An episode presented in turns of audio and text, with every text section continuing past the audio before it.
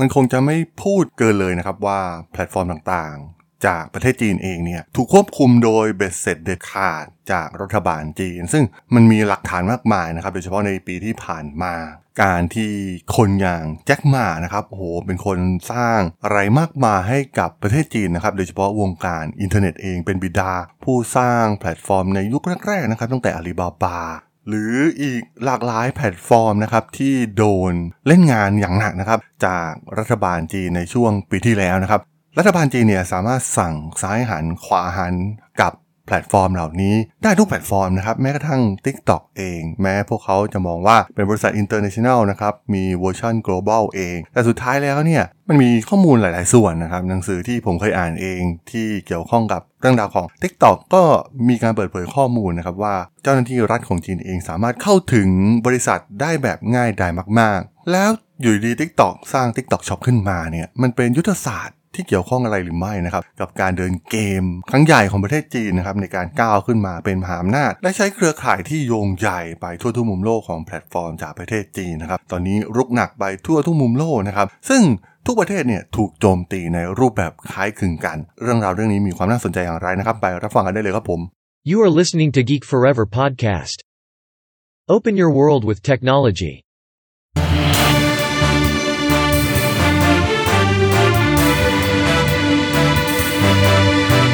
This is Geek Daily. สวัสดีครับ ผมดนทราดนจากดนบล็อกนะครับ และนี่คือรายการ Geek Daily นะครับ รายการที่จะมาอัปเดตข่าวสารวงการธุรกิจเทคโนโลยีที่มีความน่าสนใจวันนี้ มาคุยกันเรื่องของ TikTok อีกครั้งนะครับ โดยเฉพาะ TikTok Shop ที่กำลังกลายเป็นกระแส โดยเฉพาะในประเทศไทย โอ้โห บูมมาก ๆ นะครับ ตอนนี้พ่อค้าแม่ค้าเนี่ยแห่กันเข้าไปใช้งานในแพลตฟอร์มนะครับ สร้างรายได้มากมายมหาศาลกันนะครับ ยอดขายปังกันมาก ๆ นะครับ ซึ่งมันก็เป็นภาพที่เกิดขึ้นคล้ายๆ กับสิ่งที่แพลตฟอร์มช้อปปิ้ง marketplace ที่เคยบูมก่อนหน้านี้อย่าง Shopee หรือว่า Lazada นะครับ ซึ่งตัว Shopee เองเนี่ยแม้จะดูเหมือนว่าเป็นบริษัทของสิงคโปร์นะครับ จาก Sea Group แต่ว่าถ้าไปดูกลุ่มผู้ถือหุ้นจริงๆเนี่ยก็มาจากเงินลงทุนจากบริษัทยักษ์ใหญ่ในประเทศจีนนะครับ อย่าง Tencent เองที่ ถือหุ้นอยู่ตอนนี้ก็เหลือราวๆ 18.7%นะครับ จากเดิมที่เคยถือสูงถึง 21.3%นะครับ แต่ว่ามีการเทขายออกไปประมาณ 3,000 ล้านดอลลาร์ในปีที่ผ่านมา เนื่องจากการปราบปรามทางด้านเทคโนโลยีของทางรัฐบาลจีนนั่นเองนะครับ ส่วน Lazada อีกหนึ่ง Marketplace ชื่อดังก็เจ้าของก็คือ Alibaba อย่างที่เราทราบกันอยู่แล้วนะครับ ซึ่งเราเห็นได้ว่า ในแพลตฟอร์ม Marketplace แทบจะทั้งหมด ส่วนใหญ่เนี่ยก็ถูกครอบครองโดยตลาดของประเทศจีนนะครับ แพลตฟอร์มที่ส่วนใหญ่ก็เป็นเจ้าของโดยประเทศจีน ซึ่ง ตอนนี้ก็เริ่มมีในส่วนของ TikTok Shop เพิ่มขึ้นมานะครับ เข้ามาแย่งส่วนแบ่งทางการตลาดนะครับ แต่ว่าเมื่อมองภาพรวมจริงๆเนี่ย พวกเขาก็แข่งขันกันเองนะครับ ระหว่างแพลตฟอร์มจากจีน 2 แห่ง แล้วก็จากประเทศสิงคโปร์ ซึ่งก็มีส่วนสำคัญที่มาจาก Tencent นะครับ ก็กึ่งกึ่งจีน เช่นเดียวกัน สรุปก็คล้ายๆกับว่าจีนกำลังควบตลาด Marketplace แทบจะทั้งหมดใน Southeast Asia ในตอนนี้นะครับ เอาจริงๆรูปแบบ pattern เหล่านี้เนี่ยมันไม่ใช่ เพียงแค่ในเอเชียตะวันออกเฉียงใต้นะครับที่ทางจีนพยายามเจาะเข้าไปนะครับทางฝั่งยุโรปสินค้าจากจีนก็แห่กันเข้าไปเยอะมากๆนะครับแล้วก็มีราคาถูกทำให้ผู้บริโภคเนี่ยหลงรักครับเพราะว่าบางครั้งเนี่ยก็เป็นสินค้าราคาถูกจริงนะครับแล้วก็คุณภาพก็พอใช้ได้นะครับหรือแม้ในอเมริกาเองเนี่ยก็มีแพลตฟอร์มใหม่ๆ อย่าง Shein อย่าง Temu เองนะครับที่กำลังเข้าไปพยายามตีตลาดในแอฟริกาเองก็โอ้โหจีนก็เข้าไปลงทุนเยอะมากๆนะครับรวมถึงแพลตฟอร์มทางด้านอีคอมเมิร์ซเช่นเดียวกันนะครับ ซึ่งจะเห็นได้ว่าภาพรวมมันมีไม่กี่โซนนะครับที่ตอนนี้ที่ทางจีนไม่ได้เข้าไปยึดครองอย่างในอินเดียเนี่ยอาจจะมีปัญหาเรื่องการเมือง ในญี่ปุ่นเนี่ยพวกเขาอาจจะมีความรักชาติอยู่หรือว่าในเกาหลีใต้เองก็ตามนะครับก็ยังยึดแพลตฟอร์มที่เป็นบริษัทภายในประเทศอยู่ เช่นในญี่ปุ่นก็เป็น Rakuten หรือว่าใน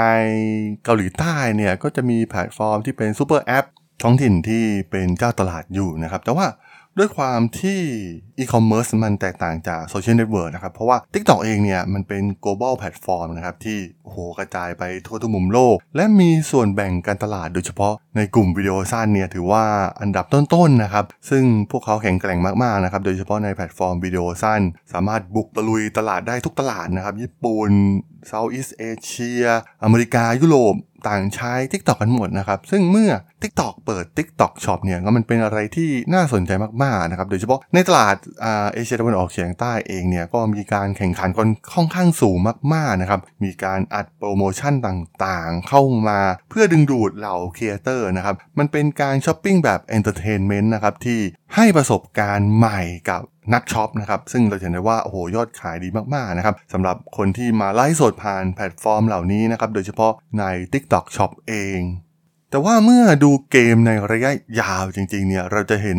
อะไรบางอย่างนะครับ ในแพลตฟอร์มเหล่านี้ที่มีความคล้ายคลึงกันก็คือการอัดโปรโมชั่น ดึงดูดให้คนใช้ก่อนนะครับ ก็คืออัดโค้ดลดราคา อัดโค้ดส่งฟรีส่วนลดต่างๆนานานะครับ เป็นการทุ่มตลาดนะครับใช้งบในการทำการตลาดสูงมากๆนะครับ Shopee ก็เคยทำมาก่อนหน้านี้ Lazada เองก็เคยทำนะครับ ก่อนที่จะเริ่มชะลอลงไปหลังจากที่แพลตฟอร์มพวกเขาเนี่ย ขาดทุนมาหลายปี กลับมาทำกำไรได้สำเร็จแล้วนะครับ ซึ่งตอนนี้เนี่ยทาง TikTok Shop เนี่ยก็คงจะเป็น phase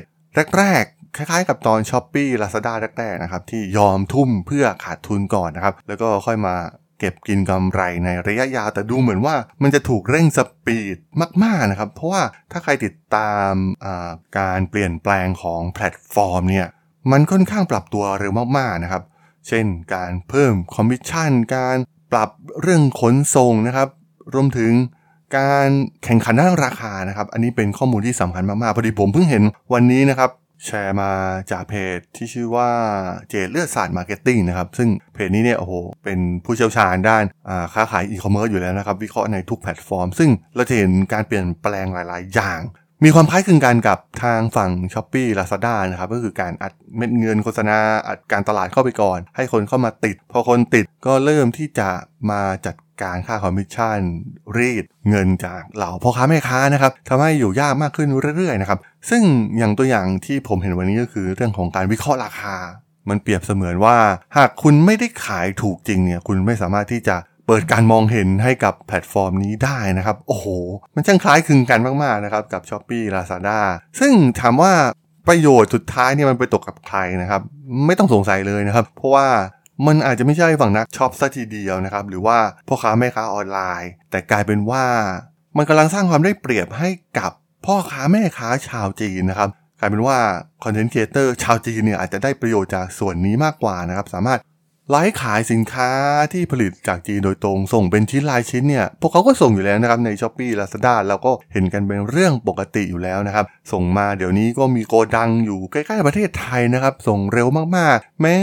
มันจะเห็นว่าเป็นสินค้าจากต่างประเทศแต่เดี๋ยวนี้เนี่ยมันต่างจากเมื่อก่อนนะครับ ส่งสองสาวันก็ถึงแล้วนะครับ ซึ่งคนส่วนใหญ่ก็รอได้อยู่แล้วนะครับ เพราะว่าได้ของที่ราคาถูกมากๆ มันบีบให้พ่อค้าชาวไทยเนี่ยอยู่ในสถานการณ์ที่ลำบากมากๆนะครับโดยเฉพาะพ่อค้าคนกลาง ซึ่งก่อนหน้านี้ก็คงจะหนีมาจากทาง s h อ p e e และ Lazada นะครับที่ทำการบีบมาก่อนหน้านี้แล้ว พอเปิดแพลตฟอร์มใหม่ TikTok Shop ขึ้นมาเนี่ยก็กระโจนกันเข้ามานะครับแต่ว่าสุดท้ายเนี่ยผลประโยชน์เมื่อแพลตฟอร์มมัน stable แล้วก็ปรับทุกอย่างให้สมดุลเนี่ยผลประโยชน์สุดท้ายเนี่ยมันน่าจะไปตกกับเหล่าพ่อค้าแม่ค้าชาวจีนซะเป็นส่วนใหญ่มากกว่า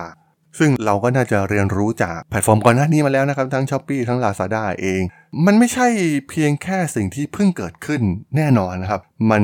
เป็นแผนยุทธศาสตร์ที่น่าสนใจนะครับของประเทศจีนเองนะครับเราเห็นได้ว่าก่อนหน้านี้เนี่ยมันมีการเข้าไปคุยกับหน่วยงานรัฐล็อบบี้ หลาย ๆ แห่งนะครับ เช่นการทำ FTA เองให้ส่งสินค้าราคาไม่เกินพันห้าแล้วก็ไม่ต้องเสียภาษีอะไรทำนองนี้นะครับ ที่เราเห็นในประเทศไทยเอง ตรงนี้เนี่ยมันไม่ใช่แค่ประเทศไทยนะครับที่เจอเรื่องราวแบบนี้ เพราะว่าตัวอย่างในอเมริกาเองก็มีการไปรับบี้หน่วยงานรัฐของอเมริกาเช่นเดียวกันนะครับ การขนส่งจากจีนเข้ามาที่อเมริกาเนี่ยไม่ต้องเสียภาษีนะครับสินค้าชิ้นเล็กชิ้นน้อย มีการโคกับทางฝั่งบริษัทด้านไปรษณีย์ของอเมริกานะครับซึ่งรูปแบบคล้ายๆกันนะครับเขาทำรูปแบบนี้ทั่วทุกมุมโลกนะครับจะเห็นได้ว่า เมื่อมองภาพรวมจริงๆเนี่ยมันอาจจะเป็นยุทธศาสตร์ที่ถูกออกแบบมาแล้วนะครับ จากทางฝั่งรัฐบาลจีนด้วยซ้ำนะครับที่ต้องการที่จะนำสินค้าของพวกเขาที่ผลิตได้มากมายมหาศาลนะครับ ราคาถูก แล้วก็มีเยอะมากๆเนี่ยกำลังการผลิตพวกเขาเนี่ยผลิตได้เยอะมากๆอยู่แล้วนะครับ ด้วยจำนวนคนด้วยจำนวนแรงงานรวมถึงเทคโนโลยีเครื่องจักรต่างๆ ที่ตอนนี้เนี่ยพัฒนาไปไกลมาก หรือการเข้าไปลงทุนในโครงสร้างพื้นฐานบางอย่างในหลาย ๆประเทศนะครับ เช่น รถไฟความเร็วสูง ท่าเรือในหลาย ๆประเทศนะครับ ที่มันเป็นผลประโยชน์ของประเทศเขานะครับ ซึ่งมันเป็นยุทธศาสตร์ภาพรวมของพวกเขานะครับที่ต้องการส่งสินค้าไปยังทั่วโลกนะครับโดยเฉพาะทางรถไฟอาจจะมีต้นทุนที่ถูกที่สุด ซึ่งตอนนี้เนี่ยเราก็จะเห็นอยู่แล้วนะครับว่าอย่างรถไฟความเร็วสูงที่วิ่งมาถึงลาวเนี่ยสุดท้ายมันก็ขนส่งสินค้าแล้วก็มาเข้าชายแดนไทย เข้าฝั่งหนองคาย แล้วก็มาถึงประเทศไทยอย่างรวดเร็วมากๆนะครับ จริงผมเองก็มีโอกาสอ่านหนังสือหลายเล่มนะครับที่เกี่ยวข้องกับประเทศจีน หลายเรื่องเนี่ยพอเอาจิ๊กซอต่างๆ มาประกอบรวมกันเนี่ยเราเห็นได้ว่ามันถูกวางแผนเป็นขั้นเป็นตอน เป็นระบบมาทั้งหมดนะครับเขาไม่มาลงทุนโครงสร้างพื้นฐานเปล่าๆอยู่แล้วนะครับเขาก็ต้องมีแพลตฟอร์ม พวกนี้ตามมาแล้วก็คอยฟีดสินค้าจากประเทศของพวกเขาไปนะครับมันเป็นการลงทุนที่คุ้มค่ามากๆสำหรับประเทศจีนนะครับโอ้โหเรียกได้ว่ายุทธศาสตร์เนี่ยถือว่าสุดยอดมากๆนะครับ ปัญหาก็คือแพลตฟอร์มเหล่านี้มันกลายเป็นว่ามันไม่ได้ทำเพื่อนักช็อปเหล่าครีเอเตอร์ คนไทยเป็นหลักอย่างที่หลายๆ คนคิดกันนะครับ โอ้โหทำไมใจดีจังนะครับ เปิดการมองเห็นในช่วงแรกๆเนี่ยก็เป็นทุกแพลตฟอร์มนะครับแต่สุดท้ายก็จะมีการ